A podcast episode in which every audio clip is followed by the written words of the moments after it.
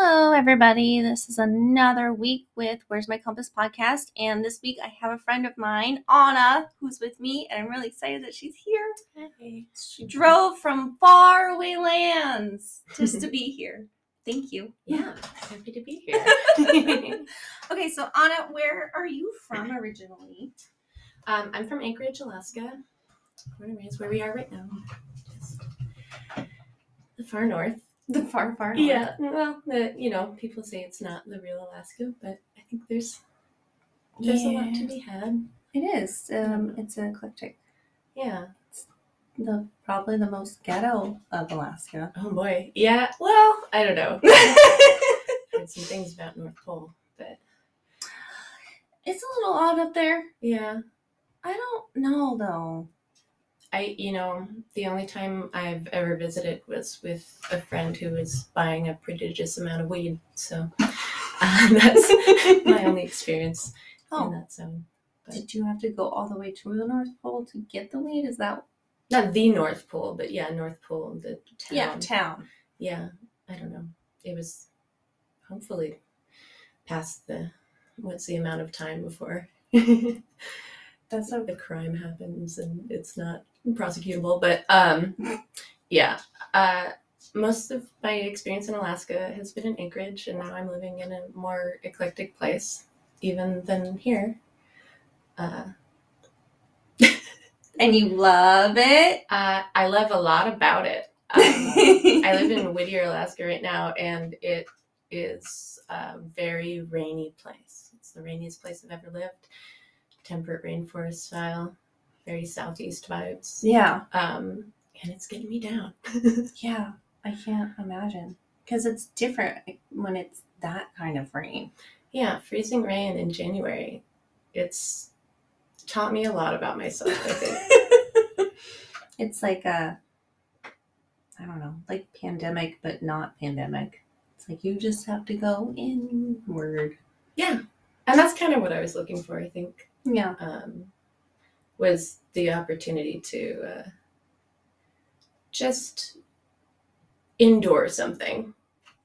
So I'm living it. you are living it you're in the thick of it so also like i don't i don't know who knows about whittier that's listening there is like a 2% on here from germany Oh, i don't okay. yeah Cool. it's awesome very strange Yeah. so like whittier is such a do you know the population I think in the wintertime it's like 150, 200 people max. There's not maybe 250, but it's it's not a lot of people. Most of the people that live there come in for seasonal jobs to work at the fish plant, to work on boats. mm-hmm. Um, it's the gateway to Prince William Sound, so lots of fishermen, lots of uh, lots of boat people, yeah um, and they do all the glacier cruises out of there, and uh, all kinds of exciting things. I have yet to be on a boat, despite living there for like six months. I have yet to go in the water at all. I think that's maybe what's bringing me down. I need to like actually experience the like recreational business aspect of that. Like people do have a good time, and I know people that enjoy it there. But yeah you just gotta find it yeah, yeah, You just gotta get on a boat. you just gotta get on a boat Yeah. i mean you kayak during the summer right Um, I didn't this year, but um, pack raft. Yeah. Mm, okay Yeah. Um, it's pretty out there. Like the water's great. And, yeah it's so like it's so clear like it's a Mhm. different type of i don't even it's very magical It can be. yeah. I, I have a. I've, I've been going on a lot of just solo walks because there's not a lot to do there besides going to the bar. So it's it's walking, it's walking around, going to the beach and watching otters and sea lions and stuff, which is kind of delightful. Um, and I I was actually just speaking with a friend who goes out there somewhat frequently to free dive, which is wild to me, diving without a tank in the cold water uh, in the winter. how can you how long it's, i mean it has to be like a certain amount of time before your body like goes into shock right Well, I think they wear like dry suits or really thick wetsuits, um, and that you know, you can't be underwater for that long with no oxygen. So, and you know, they practice their like apnea and their you know, breathing exercises and stuff to get their time down. But yeah. Um, I bet that's a dopamine rush. Oh gosh, I bet it feels so good. Yeah, like, Like- the whole day you're just like living the high life. Even just the cold plunge of it all, Yes. like probably does wonders. I need to kind of work up to that. I have to reach out to those people.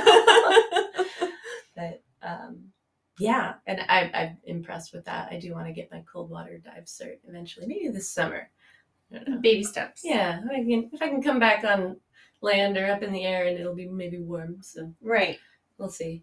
Yeah, that's together. that's epic to even like. Yeah, I'm impressed every time I hear about it. I'm like that you even got to that point. Yeah, so that's great. Yeah. It's much healthier than going to a bar. Yeah, I mean, I think they probably do both, but Yeah, you know, balance. balance. Love finding balance. Always a journey. It always is. Um, you've gone to oh, also like Whittier has a tunnel, Mm, yeah, it's a gated community. right? Naturally, Yeah. um, and that's always a trip to me. hmm So Whittier, Whittier's located um, about I don't know, 20 minutes south of Girdwood, um, and there's a tunnel. What is it? About one and a half, two miles through a mountain. Um, I think, uh, and I believe it's the state, the DOT that um, controls the tunnel, and it's I think eleven dollars or thirteen dollars every time you go in. They only make you pay one way. Thank goodness. Um, Wow, it's a lot more expensive than it used to be. you did it? What- Did the price go? I remember it was like maybe seven dollars or something. I feel like it was like less than five at one point. Oh wow. Okay, I think that was maybe before I went there for the first time. It was a place that I visited as a kid because my neighbor growing up had an apartment in the big building, Mm. and the one of the weirdest things about Whittier is that ninety percent of the people that live there live in a single apartment building. And there's a lot in that building. Mm-hmm. There is. The There's post office. post office, stores. There used to be more, I think, but um, they, I think they moved the city hall. They finally built a separate building for for like the police station and the city hall. But Ooh. yeah, you know, I think the church is in the big building. They call it the BTI, um, Interesting. or the BDIs because there's a lot of Um, older folks that will watch you and gossip about you when you walk by. I mean, that's That's anywhere. it's like real life next door app. Oh yeah. oh yeah. And I, yeah. It, periodically, I'll hear about the drama in the building, and it's a very old building, and the elevators are a little sketchy. But you know, people love it there. People have formed some pretty strong community ties there, which is cool. That's I'm not the most neighborly person, so it's it's been interesting to be in a small town and kind of have a weird outside coming in kind of view on the the community building that happens. right. Um, Is there a school there? yeah, there's a school. It's behind the big building. They have a tunnel Right. that goes underneath the apartment building to the school. That's what I thought. hmm I know that I think my um my baby daddy told me one time that there was such a big storm that they couldn't get out of the tunnel and they had to helicopter food in. Whoa! Oh, from the big tunnel, like through the mountain. Yeah. Yeah, um, that kind of checks out. The weather there has been more intense than anywhere I've lived. Um, I I, think it's just the intensity. It's La Nina. it's yeah, It's a an La intense Nina year anyway. Like it's 45 in Anchorage right now, and it should be negative 20. Yeah. Like Yeah, usually this is when we have our good cold stretch. Yeah. It's I'm not mad about it. mm, I'm a little mad about it. You're you have a different thing going on. I just need to go outside every day. It's challenging in the freezing rain. I You can go outside here. I will. I'll do it later. Yeah, I need need some fresh air. Uh, that's what we've been doing every morning. I take the dogs into the woods every morning as soon as the sun comes up at nine o'clock. hmm We spend an hour out there. Um, I've been walking with Terrell a lot in the mornings because since she starts work so late, we Mhm. can go meet up and do dog healthy friendship things. That's wonderful. You know, instead of like late nights drinking Mm, where I have a hard time staying up late anyway. hmm Like past ten, it's like. Uh, I kind of wish I had that problem. if you had to wake up at like 5.30 every day you might have a problem Yeah. I I have had this issue my entire life where I've just never been a particularly good sleeper. Hmm. So I will wake up early, but I won't go to sleep early. and I, uh, you know, I've tried everything in the book, but um, I think I've come to the realization that I need to live in rhythms rather than routines. yeah And uh, you have to do what's better for your body yeah, not everybody is built with the same system it's true. there are some people literally wired to be night people Yeah, Yeah. and I I think I fluctuate. Like I I know there's some correlation between having a delayed phase sleep disorder and ADHD. And i just learned about that too yeah, recognizing that like I like I'll naturally wake up at like 7:30 every morning and go about my day for a while and then have to sleep for a little bit more and then uh you know, be up until 3 a.m. No Mm. problem. Easily every night. And it's it's usually the second time i wake up in the night it's around three yeah it's frustrating because i don't you know a lot of the time i don't know how to feel rested but also honor like when i'm up i'm up. Mm-hmm. and growing older it's been so much easier to get up early but i think there's a lot of pressure with you know work and school and all that to to maintain specific schedules that don't accommodate who you are naturally. And for the first time in my life i have a really flexible schedule um, because i work from home and i i can honor that but then now i'm just feeling kind of disorganized Oh, but that's okay it's it's all a learning process it is. And being self disciplined to give yourself like structure and a routine is really hard. It like is. it's I- hard for people that don't have ADHD. Yeah, and I think it's harder than it. We make it harder on ourselves by thinking it needs to be a certain way every day. Um, and I've I, another realization I've come to living alone in this remote place. you have so Uh, much time to yourself. a lot of time, most of my time to myself, and uh, just understanding that I can do what feels good and right. Uh, it, it's as long as I attribute some time in my day to the things that need to be done. hmm I can continue to feel successful. It's hard in the winter when things are dark and what I need to do is convoluted by what feels comfortable, like honoring rest and, Right. and all that. Yeah. It, I mean, it is the time to not be crazy and manic. Yeah. Like naturally, like you know, like our ancestors, they just they sat at home all day. Mm-hmm. Like there's nothing to do. You can't, you know, work on the farm. You can't go harvest. You can't hunt. Well, you guys, you can hunt. Yeah, you can hunt. People You can hunt, but uh, I wouldn't want to be hunting in the freezing rain. Shoot. Yeah, that sounds terrible. I'm glad I don't have to. I'm glad I have the access and I can come to town and shop. and all that. Like the, the privilege is real, but Yeah. um, yeah, just getting in touch with how much, how many weird lies I was telling myself about what it means to be a successful person, and like I, you know, I can sleep like a weirdo. And still get things done. It's Yeah, you're. It's the only, you are the only one that has the problem with it. Like the problem is you and Mhm. your perception of it. Mhm. because society has like put all of this on us which all of that is like slowly shifting anyway sure. so it's like And it, it's hard to acknowledge that in the span of a single lifetime, though, I think. it's a lot a lot has changed in our lifetime Yeah. We're definitely in the in the time speeding up Yeah. era of the Anthropocene. they're like bam bam change change change Mhm. okay Cursed alright. to live in interesting times. yes it's um and like you just you get so set especially like growing up as a kid like i don't know i grew up in the 90s so i'm like there was a system Mm. everybody was a business like that was what you wanted to be was a business person Yeah. Like even my dad was not a business person but like that's what he kept going for over and over and over and failing every single time because it Mm. just wasn't in his nature but society made you think like you need to be carrying that briefcase every morning like we girl bossed too close to the sun, as they say. yeah. It was it's nuts to like look back and like see that and now it's like it's totally different. Just Yeah. be grateful you have a job and don't let your job define you. Yeah.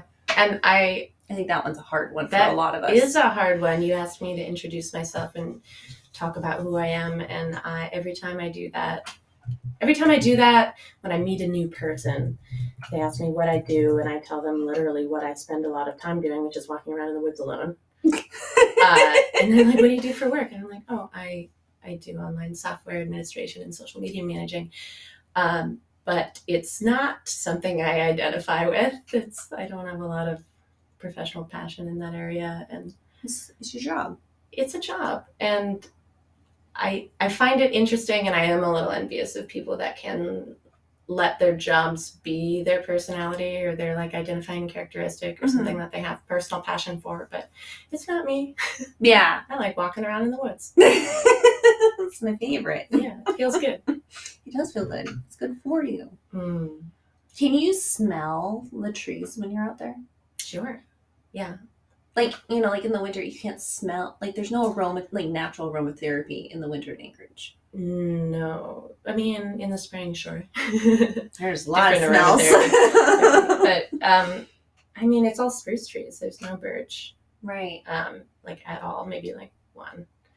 It's it's a That's really probably why I feel so good when I'm out there. There's no allergies. Yeah, I had that realization. I was like, wow, I sleep so good out here. I didn't used to sleep this well. Like There's no birch. all my issues kind of aside, I'm not sleeping in my open window next to a birch tree. I have a horrible birch allergy, and Wow. yeah, It's crazy. the how that happens. when you when you change your uh, scenery. Yeah. That's kind of how I always felt when I went to the ocean because there's nothing at the ocean that I'm allergic to. And there's you know there's the sea. Yeah. It's right there. It does. It's you smell the sea when you're close, even in the winter. Yeah. That's awesome. hmm Oh my gosh. That's, I mean, it sounds amazing. I know it's not probably easy. When it's easy, it's so easy. right. Um, but when on on any given day when it snows half a foot and I have to shovel mashed potato snow off my car and then it rains in the afternoon by the time I'm done working, it's the the hard part is the weather. And that's never really been such an obstacle for me. Like growing up in Alaska, I'm used to the snow. I'm used to kind of inclement weather. I grew up on just overcast, drizzly days playing outside, and Mhm. now I'm It's extreme. yeah, it's windy, it's rain, rain, um, and I, I'm recognizing my own limits. Yeah. Yeah. A lot of challenges, Mm, personal challenges. personal challenges, gear challenges. I don't know. It's interesting. Do you think you're to live out there for a while? I'm unsure. I I like it now because it's inexpensive for me, but uh, I think after this maybe somewhere with a beach. I've never lived anywhere that had a year-round summer, and I think I could use one of those. Yeah. Yeah. that sounds nice. I think so. Or it might just it might be just as frustrating. I don't know. Right. Everywhere has its certain terms and conditions. Hundred percent. The grass is not always greener on the other side. And I fall victim to that. Like the things that I know I love doing are things that I could never do regularly or monetize because I will ruin them immediately by being haunted by the expectation of myself to do more. Right. And that's that's my biggest supernatural quandary is haunted by the things I think I should do. I think those are those are the, the scariest things. Shh. Don't, yeah, don't that way. Not in here. Um, have you already experienced this? Is that why you say that? I mean, that's just all been a part of recognizing that rhythm of living alone and working from home with no set hours in the Mhm. dark, in the winter, in the rain, and coming to terms with what what feels good and what I'm struggling with and a lot of it comes from the outside and from you know working regular hourly jobs most of my life and Mm-hmm. not uh, not quite knowing what direction to point myself in. I get that. I get that feeling. It comes and goes a lot. Mm. I dealt with that a lot during the early winter. Um, literally just didn't know what the fuck I was doing. Yeah. Like every day, it's like, what am I doing? I don't know what to do. I don't know what I want to do. hmm And how did you figure out what you wanted to do? I don't know. You don't know. It just like clicked. Yeah. Like, Do you have a process? I feel like it's really interesting to understand everybody's separate process because no, nobody's, you know. so like, Like you know, another. no matter how depressed and how bad my mental health gets, like I still do the routine. I'm very Mm. rigid with my routines because it's my like control Mm-hmm. because I don't have control of anything, and that's definitely stems from childhood trauma. Sure.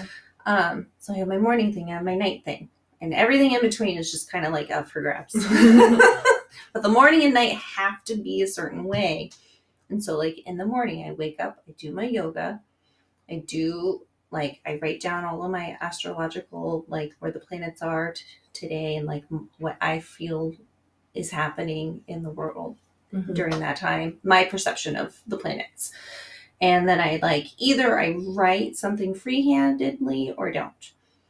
And then like I do my morning stuff. And then at night, I usually write again Mhm. and I read. And like I don't I put the devices away, I don't do the thing, or else I will definitely just Just get stuck. I get stuck. Yeah. I get stuck on the internet so easily because then I'm like researching and then I'm on medical journals and then it's just like Mm-hmm. I'm like, oh my god, I never knew that. Oh my god, I never knew that. Mm-hmm. And it's just like an ongoing process. But like that's like I wanted to do certain things for a really long time. And then like I don't know.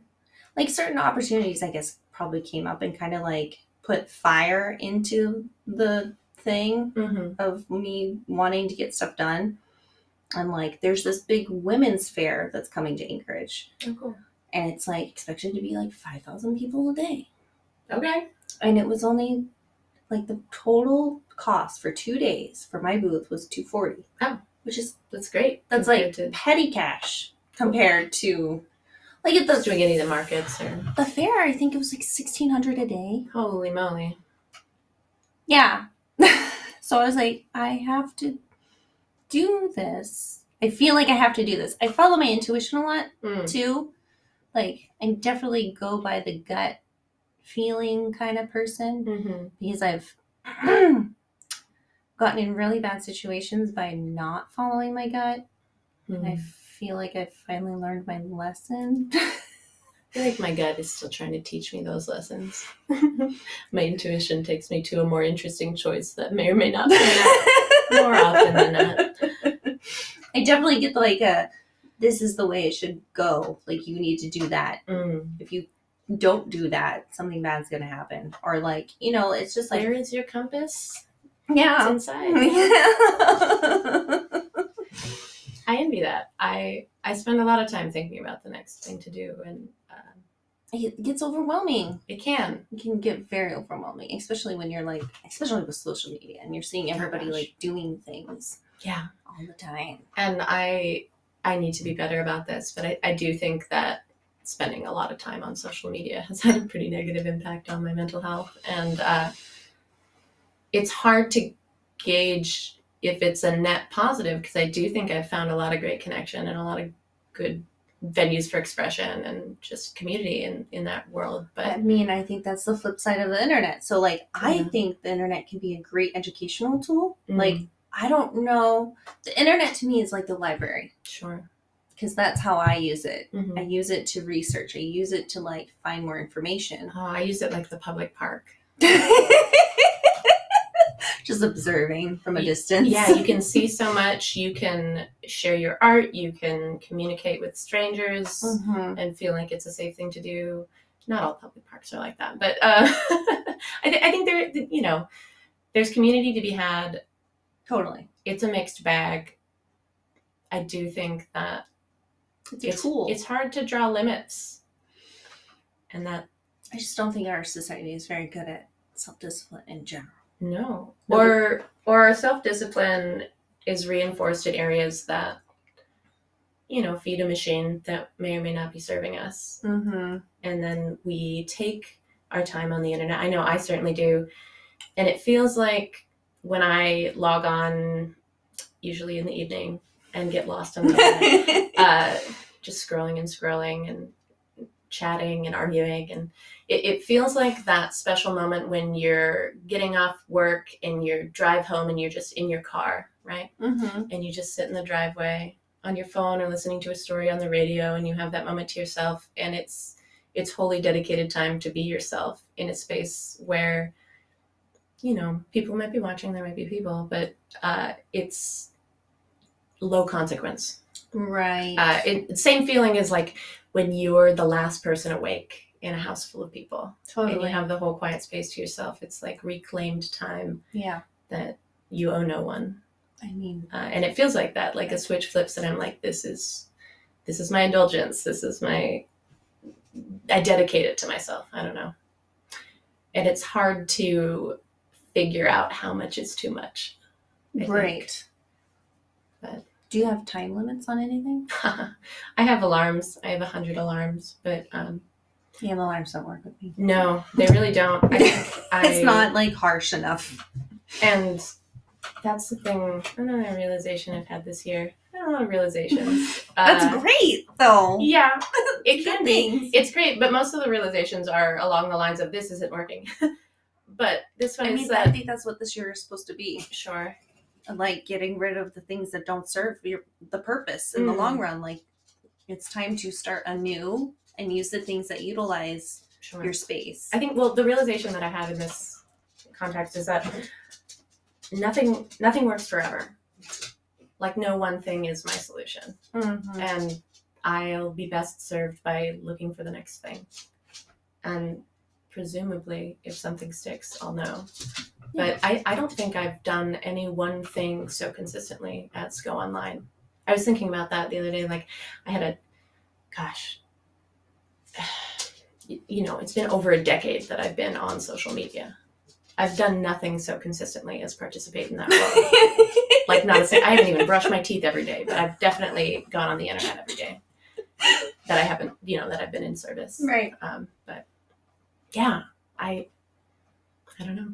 It recognizing that the things that stick are you know the new thing, the exciting thing, the the opportunity to explore a different version of myself in practice uh, means more to me than adhering to a routine because routines end up being a source of huge disappointment because I'm excellent at keeping them for weeks and weeks, and then something falls off and life changes, and I And then poof. do my best to hop back in, but it no longer feels the same and no longer gives me what I want, and I, you know, Getting I need to move on on. and off routines is like one of the hardest things hmm I've experienced. And recognizing that whole concept of living in rhythms versus living in routines. Yeah. And when the tools that serve me come back to me and they feel like a good idea again, I use them. Um,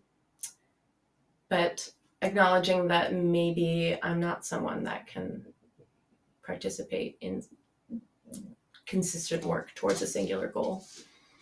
I mean, that's fair. I feel like that's like kind of the movement of a lot of society right now, too. You know, a, lot, a lot of people are becoming small business owners and entrepreneurs because they can't do that nine to five. Mm-hmm. They can't do that like really strict schedule because it doesn't work for them. And they work better if they have freedom. Mm-hmm. Yeah. They can be the best that they can be if they have that rope. And like recognizing the best that you can be is a whole other That's a whole nother level. can of worms. Okay, we're gonna take a break and then we'll. Mhm. It's every half an hour. Mhm. Be right back.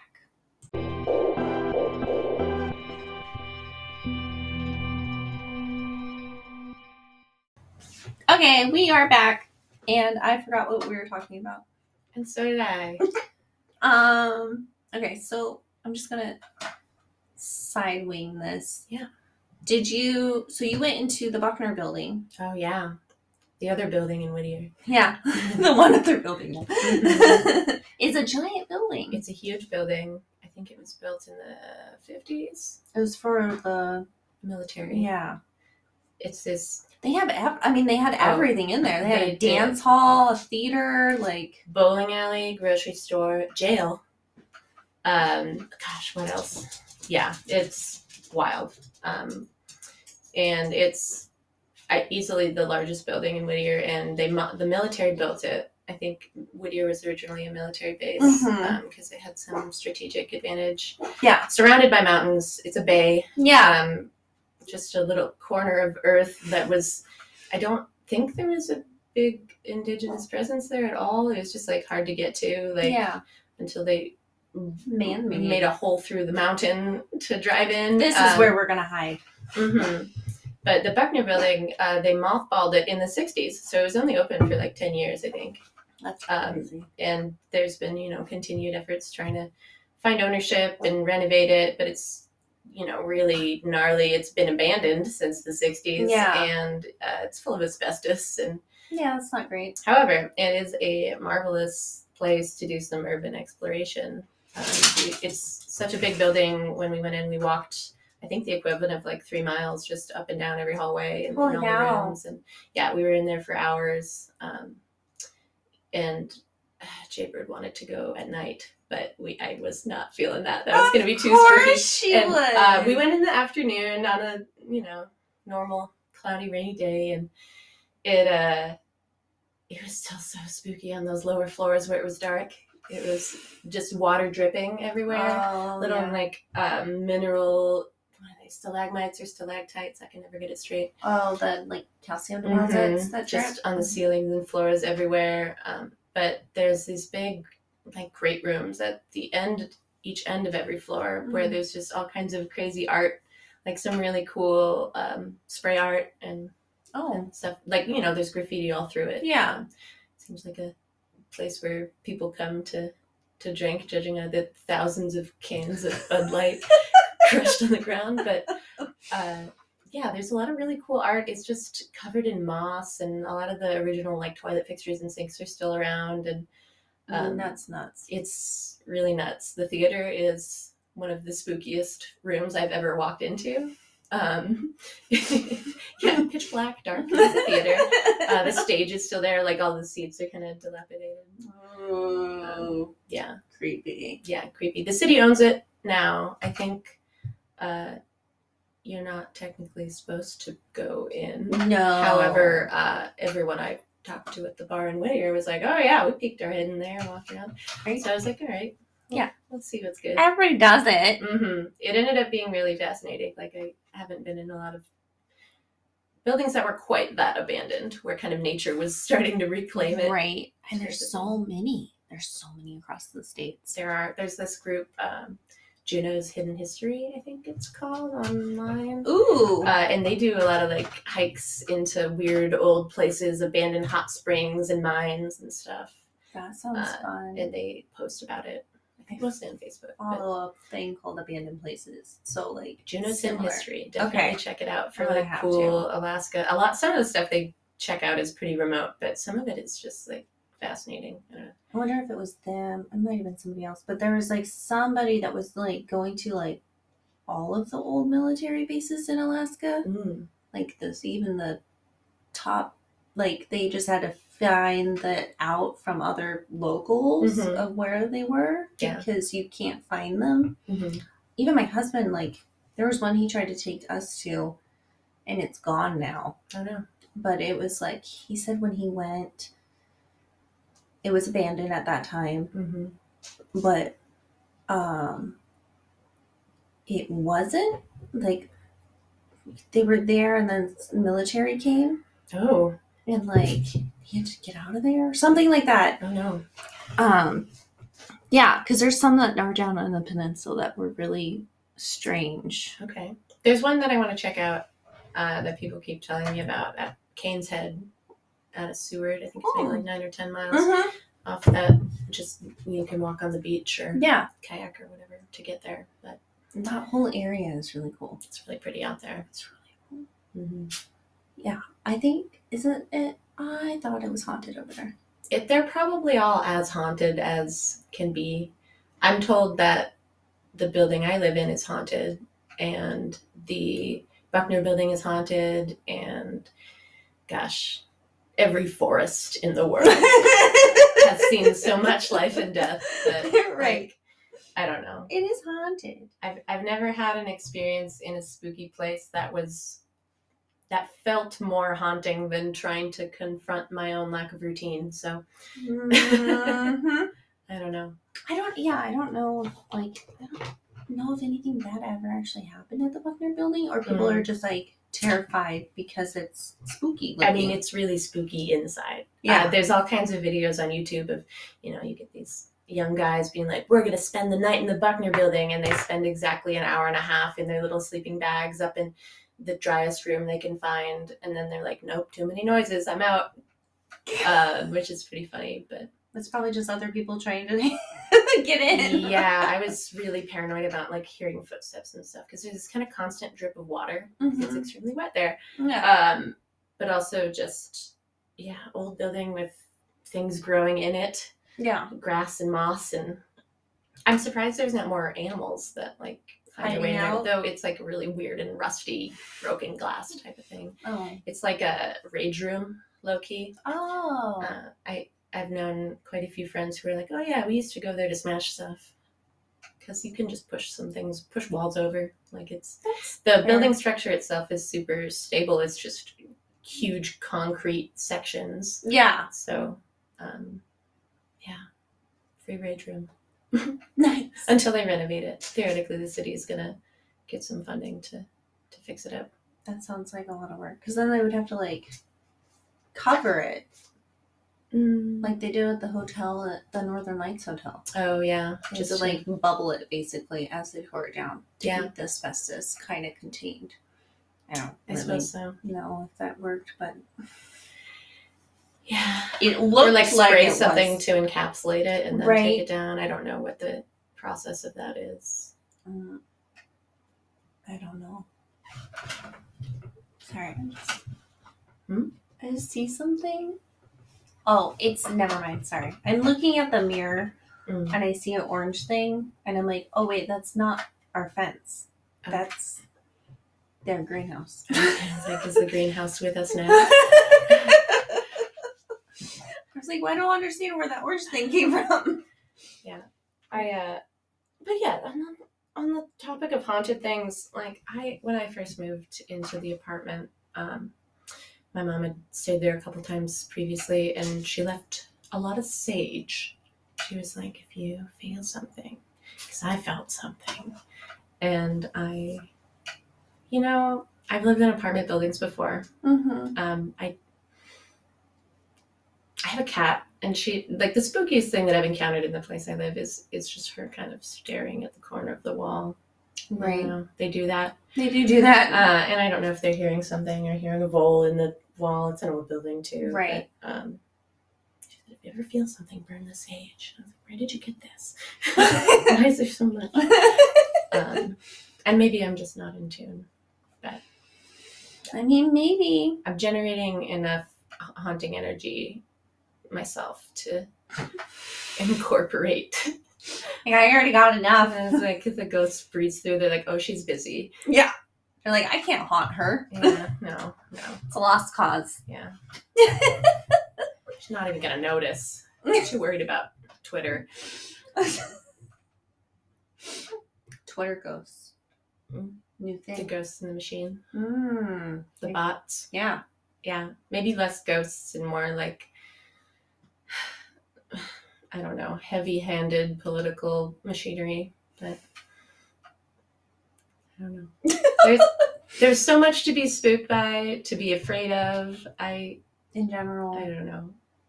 More fun to play with it than yeah. acknowledge it as an ominous presence. And maybe that's my denial. You don't want to accept the presence. Hmm, I don't want to accept any presence that is at, at least trying to entertain me. I mean, maybe they are. Yeah. And they can. I'm open to it. um, there's like, oh, so I'm going down to Portland Saturday. Mhm. My sister said that we might have to go to Port Orchard to go deal with her uncle's house that she did. I she just found out about. Oh. And it's like you look it up on the map. It's just it just is the woods. Just a house in the woods. Don't know what it looks like. Oh, Nobody knows what it looks like. okay. That's gonna be fun. Yeah. And I'm like, I feel like this is like a Goonies adventure. Oh yeah. and like apparently that whole town is haunted and like people have seen things. What town? Uh Port Orchard in Washington. Orchard. Okay. So it's like it's on the water. So I'm sure there's a lot of like Native American history there. Mhm. Um I had the opportunity to visit the Oregon coast for the first time this fall, and it was so pretty. It's so and like, pretty. but you know, plenty old, and just yeah, I don't know, different rocks, different scenery. Like Yeah. I look at the water every day, but it's cool to it's just get different. a different angle. It's totally different. Mhm. Yeah. No. And spooky old lighthouses and I love lighthouses. Just really excited. meandering paths through different trees, big trees. Mm-hmm. And there's just so much to I mean, it's just so walkable. Mm-hmm. Like everything is walkable. Yeah. And that's what I really like really hinders my spirit here. Mm. Yeah. Don't like driving everywhere. No, it doesn't feel good. No. Um, and parking is a pain. And I don't know. The trails in Anchorage are so good, but they're not like pedestrian friendly. They don't go anywhere. no. It's just this is a trail. Yeah. That is a trail. It's not like there should be sidewalks everywhere. Mm-hmm. If there was sidewalks everywhere, then I'd probably walk more. Yeah. Now they're just under a couple of feet of snow. They plowed some of them last weekend. Oh. I saw them. That's excellent. Yeah. We got a couple plowed over on Spenard. Good job, Anchorage. yeah. You plowed some sidewalks. It's uh it's only been a month since our giant monstrous snowfall. Mm. I heard that California got 30 feet of snow Mm. somewhere. Which I'm like, I don't even understand how you. Like at the ski mountains? I don't know anything about California. Um, I mean, I don't know. I, I mean, they're having like crazy weather right now anyway. Yeah. So I'm like, anything's possible, I guess. 30 feet though. 30? In a month? It's a lot. Yeah. It's probably up in the mountains. I would hope. I know there was a beach that got some snow that people are like, I guess I'm not rollerblading on the boardwalk today. California somewhere. But. No, that's what you get for living in California. Random just being- snowstorms. That's what you get from living in California and Yeah. Not Alaska. You get freezing rain. Yeah, it's much more normal. Normal. What is normal? I'm obsessed with the concept um, of normal and the new normal and how people desperately want to be okay with things staying the same. I think it's indicative of just some weird, all encompassing discomfort. Yes. Uh, I think we're all very uncomfortable all the time. I'm talking about the new normal recently, like in the last year or so. I just think it- people are ignoring it. Like, yeah, I don't know. It's like a resignation to things never feeling normal again, and I love that. I that was my favorite thing about the pandemic. I did so well when everyone was feeling poorly. I felt comfortable for the first time expressing my anxiety and just my lack of routine and my Right. searching for a different rhythm and uh yeah it's it's frustrating when people stop talking about when things will be normal again because that means they're normal again uh i don't know I don't believe it. yeah I don't believe any of it. Well- I just think people just don't want it, like, out of sight, out of mind. sure but the second you stop talking about it that's when i don't know that's when the concept is integrated you know Right. Like it's already happened. yeah Maybe. the adjustment period so now we're just We're in it. It's, our- collectively suffering it's all, but it's not a big deal anymore it's not a big, I mean, it's not. even though it is objectively as big of a deal as it has ever been. It is. But people just want to, everybody's so angry. Mm. I feel like there's like this leftover tension from Yeah. a pandemic, and then all of these politics like Mhm. toppling over that, and then outside is not helping anybody Yeah. anywhere. One of my favorite questions to ask people is, "What do you do with your anger?" Do you get interesting answers? Mm, yeah, I really do. I think a lot of people don't know. It's, I mean, that's a pure emotion. I I disagree. I think that anger is it can come from just straight rage, it can come from fear, it can come from anxiety or just physical discomfort. Mm-hmm. I think it's one of those things. It's it's an emotion that people transmute whatever's going on with them through anger. Right. And like when it bubbles over and they recognize that they have anger in their life, it it like seeps out in freaky ways. Um, and I don't know. What do you do with your anger? Mm, I guess it depends on from where it's stemming from. Like if it's Mhm. anxiety, anger, Mm-hmm. like frustration, Yeah. then it's usually like movement. Yeah. Like I have to use that flight kind of feeling in that moment and I go walk or dance or like Mm-hmm. something like that.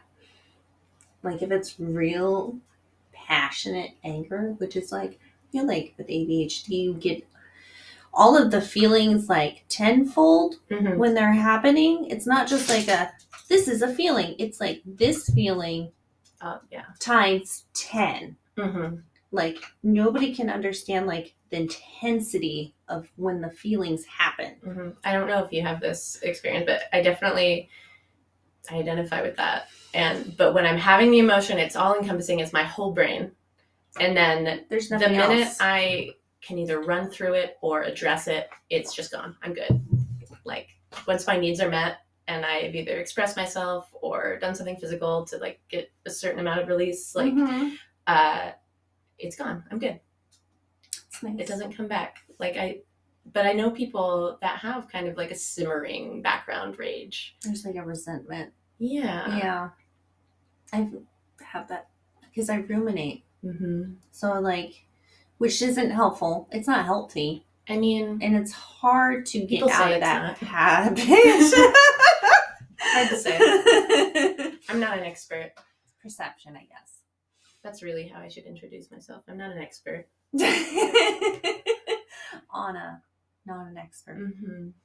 You just get like a name tag. Jack of all trades, master of none. it's perfect. yeah. I don't know. But I think you learn a lot about people on, by asking them to characterize their own anger and how they work through it or not. I mean, I, I don't feel like I have a choice Mm. when it happens. Yeah. Like, I don't get to like. I mean, we can push down our feelings all we want, Sure. right? But when it's like that intense of an emotion and Mhm. there's something stemming from it that's not just a normal day thing, Mm-hmm. like if it's a buildup, Yeah. That's it. It always feels like a buildup for me. I don't know it when I, when I can actually It's- characterize it as anger. it's like a cuddle. Yeah. It's like little bit steaming, little bit steaming, and then it's like spitting out of the spout Mhm. because it's boiling over. I don't know what you want, dog. Okay. And there's that question of are you living in integrity if you let things build up to the point where you don't feel control? Or is it that, you know, we all have to live with each other, so there's an amount of respect and bottling up, for lack of a better term, that is expected.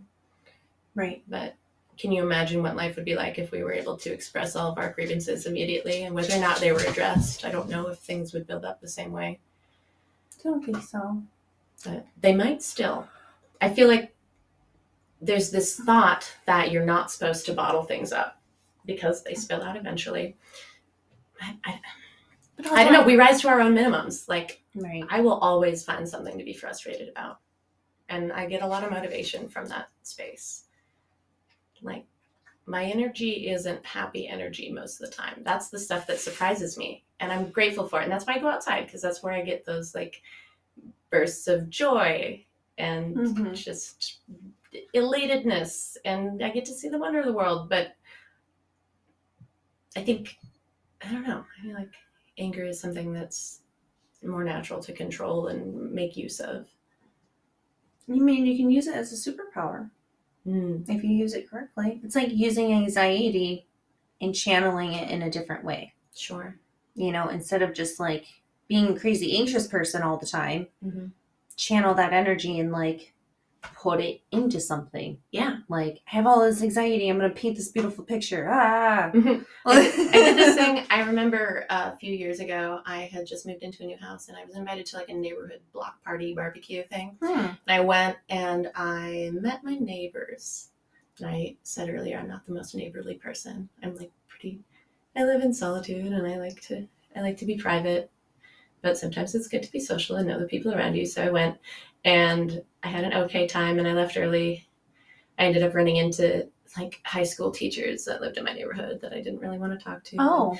That was fine. It was all polite. It was all good. Mhm. It wasn't, and it was not an objectively negative experience. But I came back home and I was just physically riddled with anxiety, just like not knowing whether I needed to go for a run or cry. And I think I just started whittling a spoon.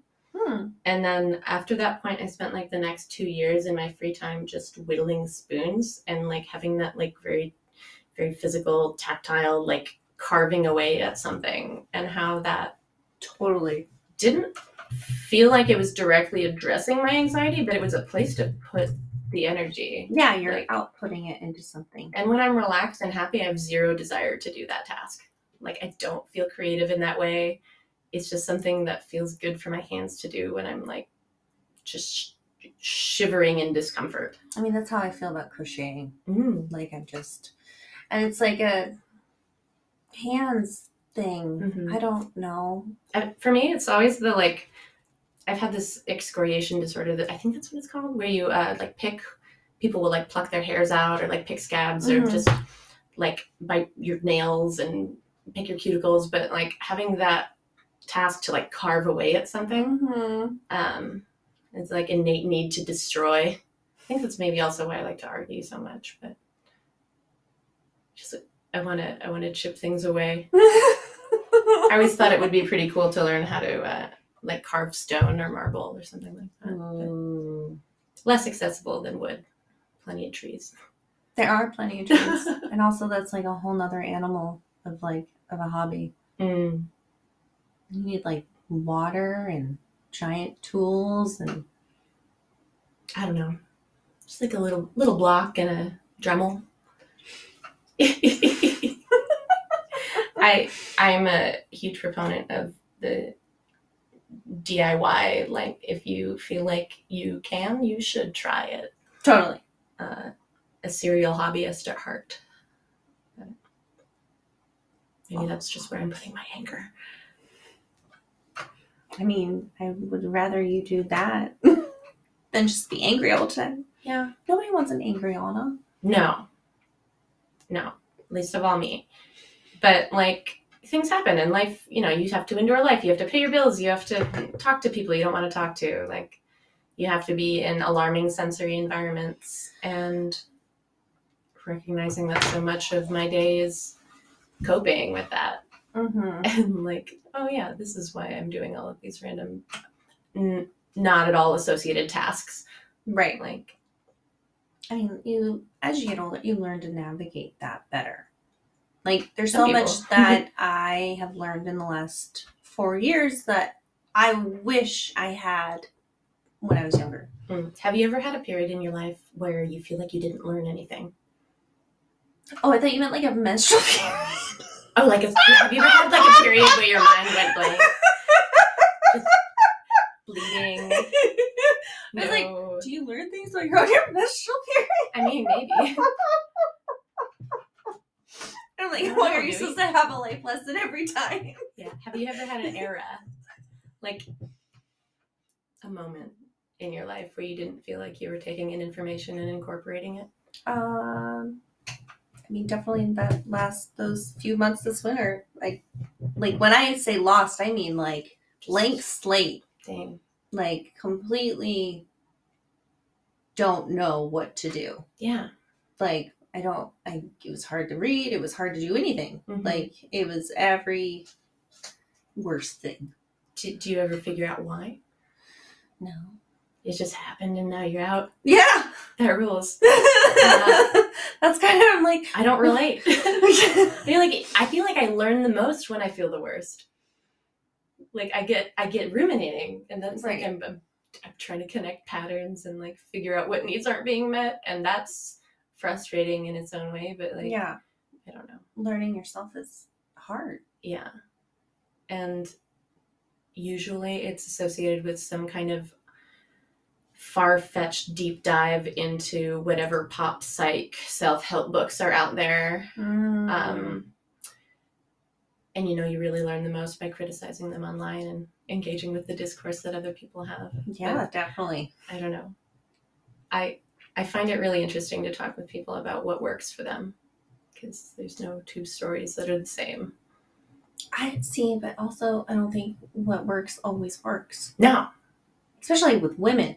Yeah Like, it's different every fucking day. mm-hmm. Like, depending on the hormones, depending on the weather, Mm-hmm. depending on the barometric pressure. Like, there's so many factors that, like, we are so much more sensitive to that, like, the one thing isn't going to help every single day. Mm-mm. And so, like, you have to learn to, like, navigate that in different methods.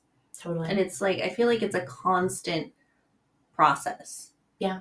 And one thing that I'm really grateful for seeing, like uh, just writing that people have done online and more discussion uh, in my circles, is the, uh, the in the post girl boss grind set era where we're all exhausted. Like you know, pandemic's still going on, but it's definitely a post pandemic culture that women specifically have to kind of pay way more attention to our cycles and our monthly rhythms and like where our energy is and that our medication might straight up not work for a certain week in the month real. and like it's so real It's very real. uh, and it's frustrating when a consistent amount of productive output is expected of us and uh, that's just not happening no. um, No, you're definitely more productive at some points in the month than you are in other points in the month. Like they Mhm. have proven that.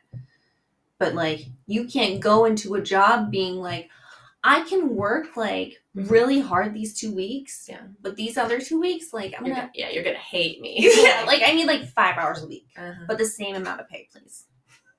money please yeah I think that's when like salary would be helpful. mm, Like if you could just salary. or like instead of like having a timeline for work like these are just the things that need to get done mm, before spring. Sure. You know? Which probably wouldn't work for somebody like me because then i would wait until spring and be like oh it's the night before. I'm gonna get it all done. Yeah. I mean, it might work. I don't know. My my last minute energy for creating and producing and writing and it's unparalleled. Like it's yeah If I- if you. I could endure the stress of living that way constantly, and sometimes I've, I've had moments in my life where I've just accumulated so many obligations and stacked them on top of each other just to give myself the incentive and the feeling of tension to keep doing Right. that. Um, however, that's like a direct route to burnout, and acknowledging that that energy, however great it feels, and however much people like you, and however impressive it may be, it's unsustainable. right Is you know disappointing. it is because you want to thrive you do. and you feel like you're thriving in that moment but it's not healthy hmm I would love to learn how to thrive in a way that feels healthy. wouldn't we all I think at this point, I'm pretty satisfied with knowing that I have the tools to set up that feeling Mhm. when I need it, but it's best saved for later. That's good. Okay, we're gonna take a quick break. Hold on.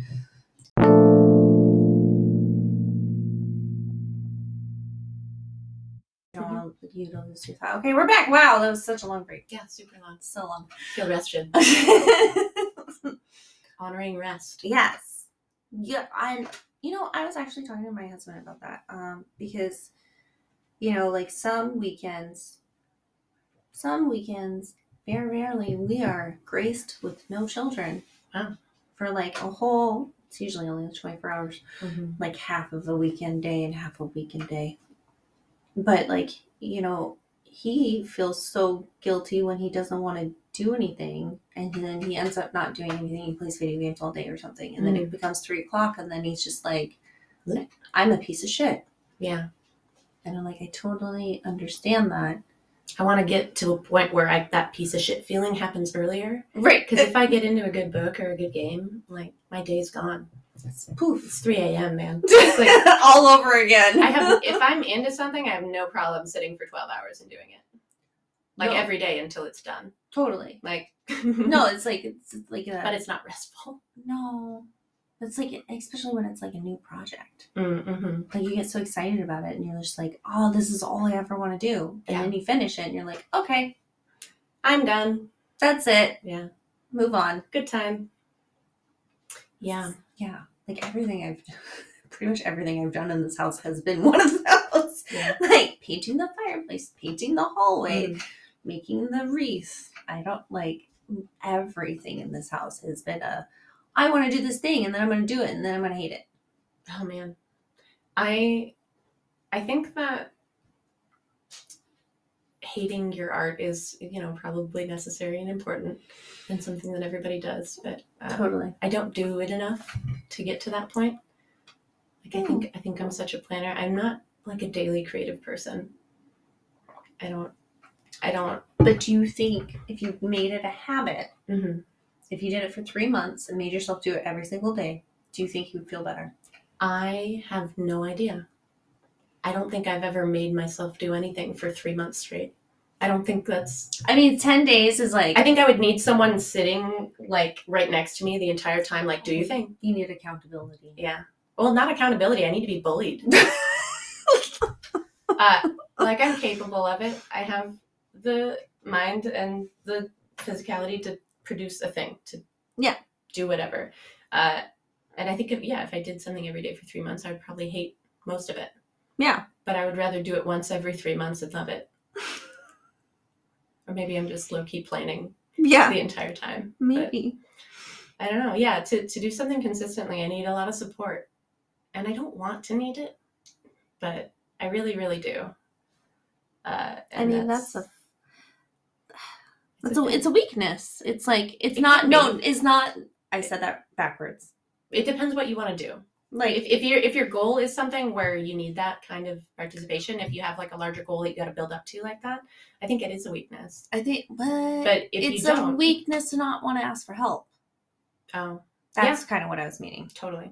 like Asking for help is the hardest thing to do. it's so difficult. Because the second I get the bravery to do it, I know who to ask, who might have the time, or you know, when I've when I've researched my support system enough to be like, this is who can help me. I um, I don't know what I need at that point.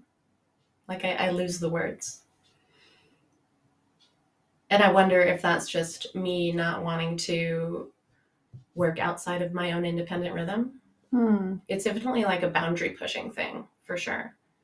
you don't want to make yourself feel uncomfortable I don't want to make myself feel uncomfortable in addition to making someone else feel uncomfortable. I think I can probably handle one or the other. But the combination is just like neither of us want to be here doing this. Why? i And- guess it depends on what it is It truly. You know, like if it's like scrubbing an apartment, Mhm. like of course nobody wants to be doing it, but you do it because that person needs help and like you would hope that they would do the same in return. Sure. I believe Mhm. I grew up on Full House. That's just like Did you, did you grow up with a lot of people in your house too? No, no, it was just me and my dad. Okay. Um I just uh I grew up on a lot of TV. Yeah. So I grew up with that mindset of airy fairyland, and that's my goal in life is to make this airy fairyland. Maybe Fairyland. um, where people are happy and everybody thrives and strives to make others happy because Mm. that makes them happy. I appreciate that. I don't think it's realistic. I don't I- care. Nor should you. I man, I think my, I'm very- my, my pipe dream for like a perfect community would really just be a place where people felt comfortable being upset around each other. I mean, that's fair too. I think that's that's so much of it for me. I kind of uh, really don't want friends that I don't feel comfortable being super upset, ugly crying in front of. Like totally. and um I've let that one go. I finally Mhm. like have been able to let that definitely that one go. I've Yeah. been able to like cry in front of my family, in front of my friends, That's something and that like come to me that's come to me with age too. Like I used to be so embarrassed about how Mhm. like you know, vividly emotional I would be sometimes and how it's just like a really intense hit of whatever you're feeling and you gotta you know, you gotta let it out. Now you just like as soon as I just let it be, now it's so much easier. But mm-hmm. now my family definitely knows like anytime we watch anything, Oh gosh. I'm definitely gonna cry. I used to make so much fun of my mom for being so weepy at every movie. Yeah. And now I am eating my words. Yeah. Just I God, I think I was crying at an Instagram ad the other day. Oh. like somebody's post about their dog. I'm so not a dog person. and it just like hit me right in the gut. So many emotions. There's so many emotions to be had. Um, Yeah. I don't know. But I also grew up in a in a single parent household, but I wasn't I mean I watched plenty of TV, but I was more on the internet. I was in the like exploring the internet forums of things I probably shouldn't have been looking at as a kid. See, I didn't have that yet because we had AOL and dial up. Oh, we did too. and like you had a book of websites, like a phone Mm, book, Okay, yeah. because there was only really 100 websites at the time. Yeah. I think by the time I got online, there was there were forums where people would post, you know, horrible gore pictures and like Yeah. just, you know, being awful to each other recreationally. Yeah. And I, yeah, I have yet to really uh, unpack the impact of that. But like compared to my early experience with the internet, I feel like it's so much more of a gentler place just because there's more people there willing to advocate for each other. Totally. And while there's dark corners in every city, Yeah. um, And there's just like- more. Yeah. There's more art. There's more. unlimited art. Yeah. Truly, with the AI now, it's I have mixed feelings about yeah. I'm just really glad I didn't go for that graphic design degree. oh. It's, yeah. I just, it's good. Yeah. When your dashed dreams are validated by It's gonna, technology. it's like more harm than help. Mm, It's not. How do you figure? it's like this thing is cool and it's a cool tool, but like it shouldn't replace all of the hard work that people put into whatever they're doing, you know? I look at it like furniture. How there's a huge global market for like prefab, just machine made furniture, Mm-hmm. but there's also a more upscale market for handmade furniture. Mm-hmm. That hand carved Amish stuff is still selling. I don't know. It's really So pretty. like the, it's just kind of a, a concentration of effort. Like you can't be shitty at something anymore. You have to be really good for it to be profitable in a creative endeavor, or it has to be new. right. Which is I think it's an. I think it's not good. I would rather there be fewer artists, but have them be better. right. I think that's maybe the least supportive thing about me is I don't like to watch the people I know and love make bad art. It's upsetting. and I want to be supportive. I want to be a friend, but I choose to say nothing because I don't want to be a jerk. But also like that's a good critic because like a good friend would be like that say that right Yeah. like you have like as an artist or as a creator in Mhm. any format you have to be willing to have the criticism of good and bad or Mhm. else you will never grow as a creator I don't think most create. Well, I can't say this. I don't think many creators that I've met want to grow in the direction that I want them to grow in.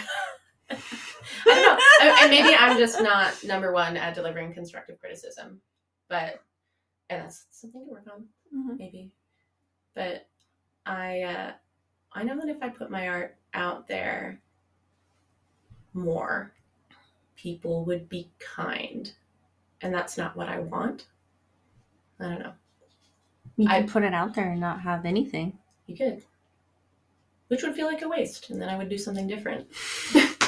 I take I take so much feedback from other people, and uh, people say that's not great to do, like indicative of a shaky sense of self or whatever. But I God. I whoa, pitiful. I worry that um I don't know. That's kind of the it's a sign, it's like a symptom of the individualistic society that we live in that that's something to support is being yourself no matter what anyone thinks. I do think there's space for constructive criticism. I do think there's space to challenge each other. Mhm. I don't think there is cultural support for knowing what to do when you're challenged. True. Like all the successful people I know are people that are explicitly good at confronting failures and confronting constructive criticism or non constructive criticism. right. Like the boldness that it takes to do what you want to do anyway is admirable and important. And it's hard to know what realm to do that in. Like where where the seed of your boldness lies. Do you think it's like a DNA trait to like have that much confidence? Like, how do you acquire? Like, I know I was just listening to a podcast of like how certain people are more persuasive than others, Mhm. and specifically they were talking about sales Mm. and like you And know the body language stuff and it's like one person can sell you something instantly and the next person can't Mhm. even though they're selling the same thing I mean, I worked in sales. I think that doesn't. I mean, I wasn't great at it, but I, uh, I, I think maybe more of a cultural thing than like a biological thing. not like a I mean, there could be inherited things, but they might just be like your community inherits certain things that they support or don't support and the people they get along with, right and so you might gather or inherit traits just you know due to the occupation that your ancestors held and how that was incorporated into your family preserve, uh, persevering. Sales is really interesting to me. Um, I don't really think I want to work for commission again, but I, i don't know I don't know. I, I think the concept of persuading people is really important, and there's been so much new information on you know what it takes in the last few years what with all the data mining and the craziness of collecting information and creating algorithms that give you exactly the online community that you belong to already and you never knew and all the tiktoks that give us diagnoses we didn't know we weren't looking for right but somehow identify with wholeheartedly. And uh, yeah, I don't know. I really think so much of it is it's just collecting information and knowing what to do with it. yeah I don't know. What was the podcast saying? they never came to a conclusion Mm. they were just like even the person that was like this uh you know he's giving the speech about it he even said that like he went to like a electronics store and um a lot of places do the well there's only two left and five other people are looking at it. Hmm so you better book now you better buy now. And this person in the shop said this is the last tv hmm and so the the guy giving the speech was like, "I'm the one that's literally writing about this, and I ended up buying the TV."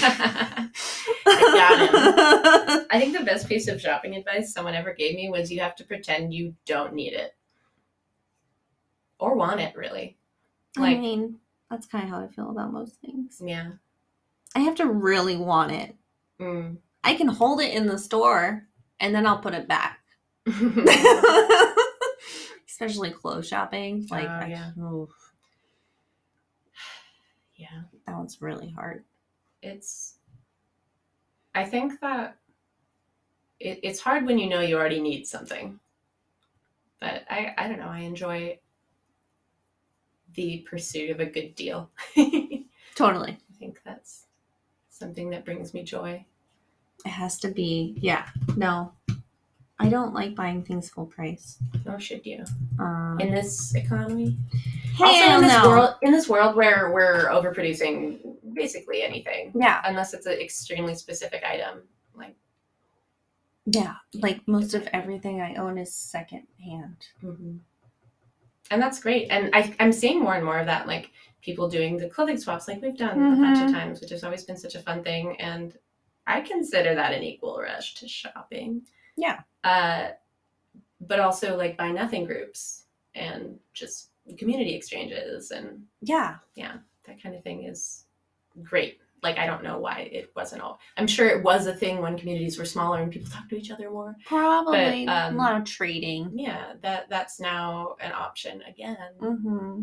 I or that I realized that's an option. it's a lot that happens a lot in uh like when when Amelie was a baby baby um in Portland most of our apartment was all furniture I found on the side of the road Mm. and then like I realized I was like Anchorage doesn't do that Mm. nobody Not puts really. free stuff on the side of the road They do, but the weather's so variable. It's kind of crapshoot right. whether it's going to be good. Airport Heights was great for that. I can see that Yeah, a lot of, a lot of good furniture. Some skis on the side of the road. what Yeah. wow It's great. that's fantastic Uh, when I was working in Boston, uh, oh god, what did they call it?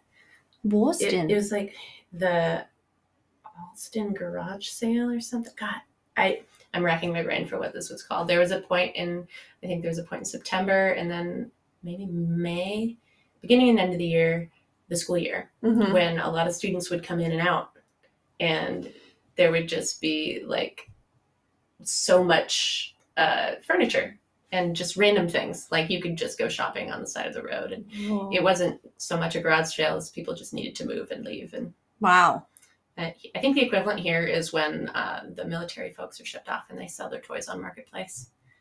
Good How deals much? on snow machines, skis, and all kinds of outdoor stuff. yeah it's always like the must get rid of now hmm moving next week. Yeah. I gotta get rid of this. It's either gonna get sold or it's going to Goodwill. I love it.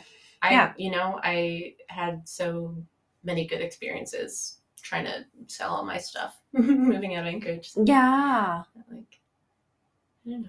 I'm, I'm grateful that that part of the internet exists anyway. Yeah, it's true. I Seems have like a net good to me. a lot of the gifts that I've acquired for my family down in the lower 48 are like Alaskan art. And I've got it on Marketplace because I don't have $800 to spend on a No. piece of wall art. But I've gotten these things for like, I think I spent like $100 between all of the things that I have. That's great. I mean, artists should be, you know, charging their worth, but also. Whether I mean, not there's a th- market, they've already been paid for. You know, like Yeah. the artist has already been. This is just Mhm. like oh, they're like they're purging. Yeah, Yeah.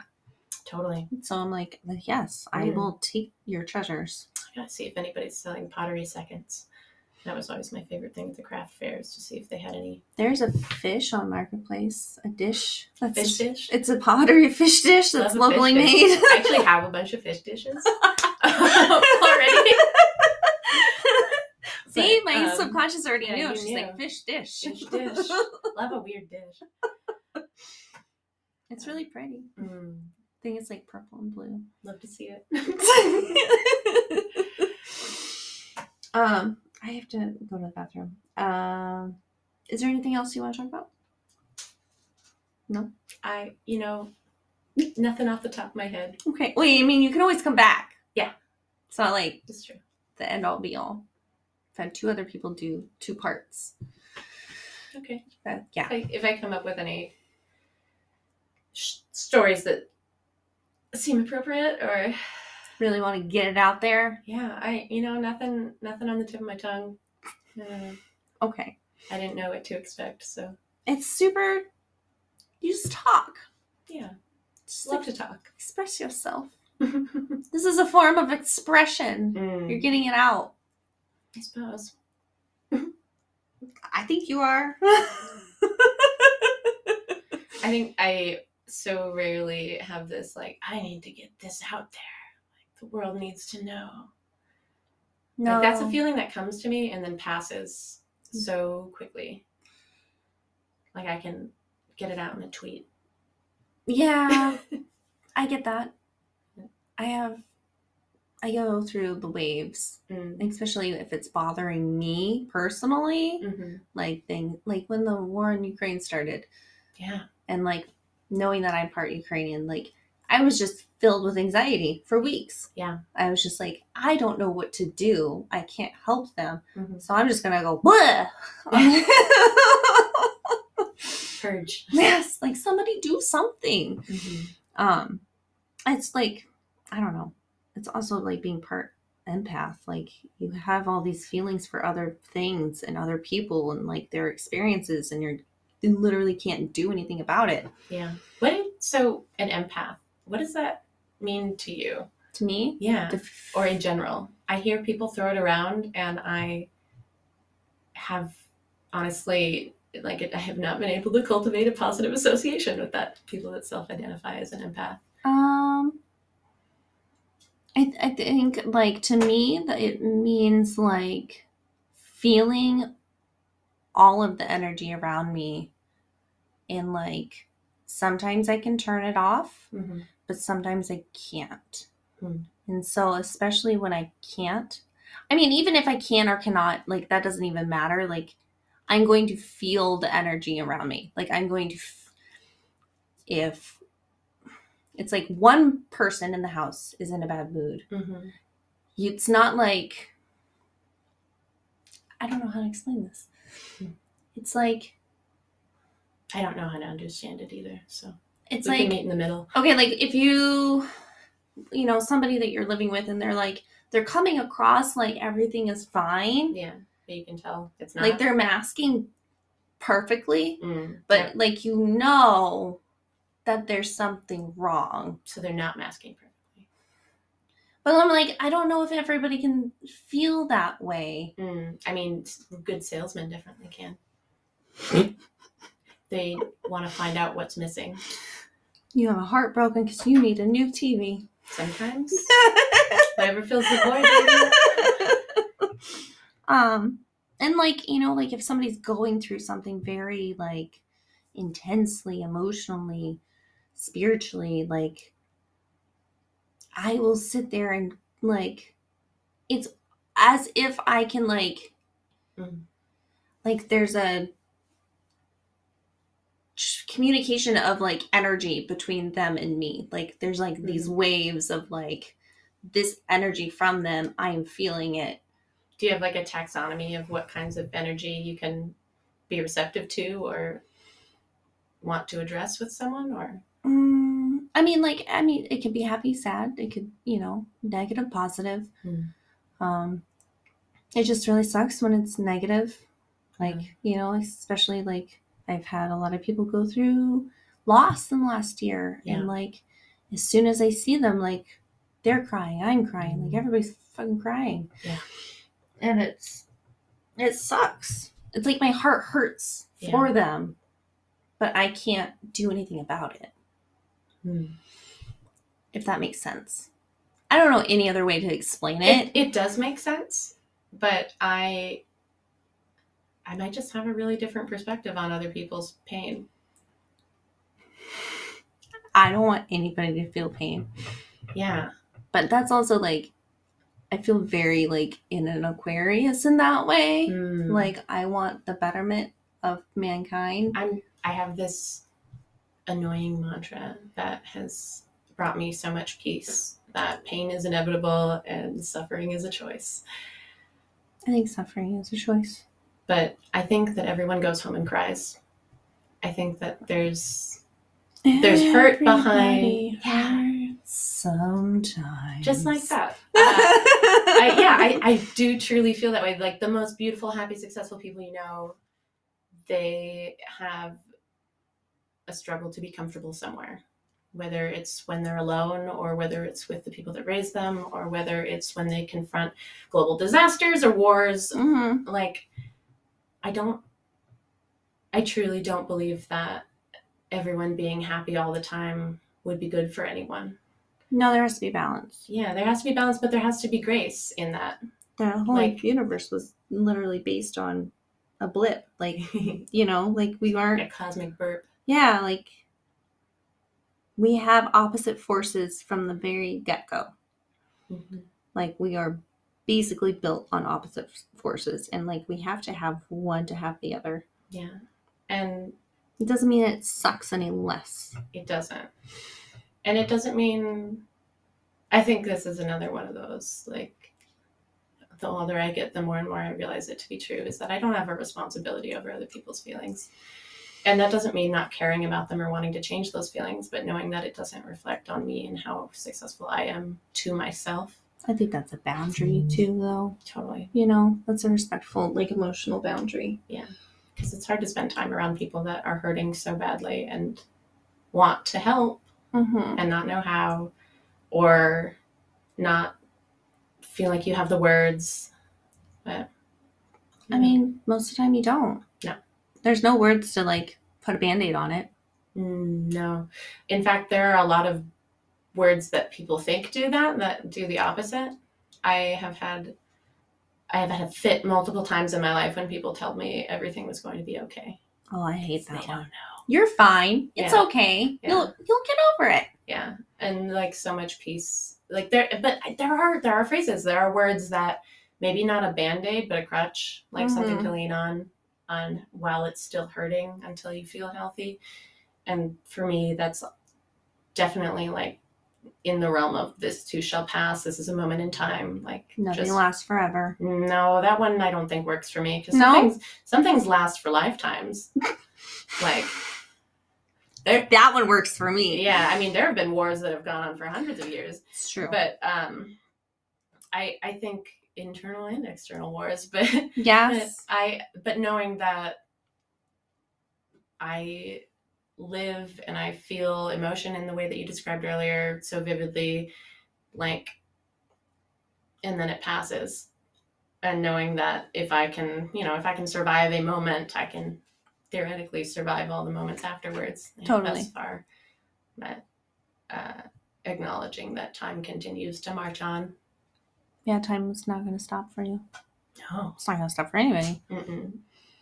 Only only time can address weird vibes in a bad mood. I think I totally. a weak salve for deep wounds. They say. You are just full of them. Look at you go. I can't ever like remember any quotes. Mm, I just can't remember who said them first. Oh, it's fine. Yeah, we're gonna go with Mark Twain Okay, on all of them. All of them. Yeah. He. I mean, he was Most writer. commonly misattributed, quotable, notable. Totally. Okay, I'm gonna pee my pants. Okay. Thank you so much, Ana, for coming, Yeah, and I hope you come again. I will. Yeah. Totally. Thank you. Anyway, have a wonderful week, guys. Um, I don't know. Just be nice to each other. Yeah.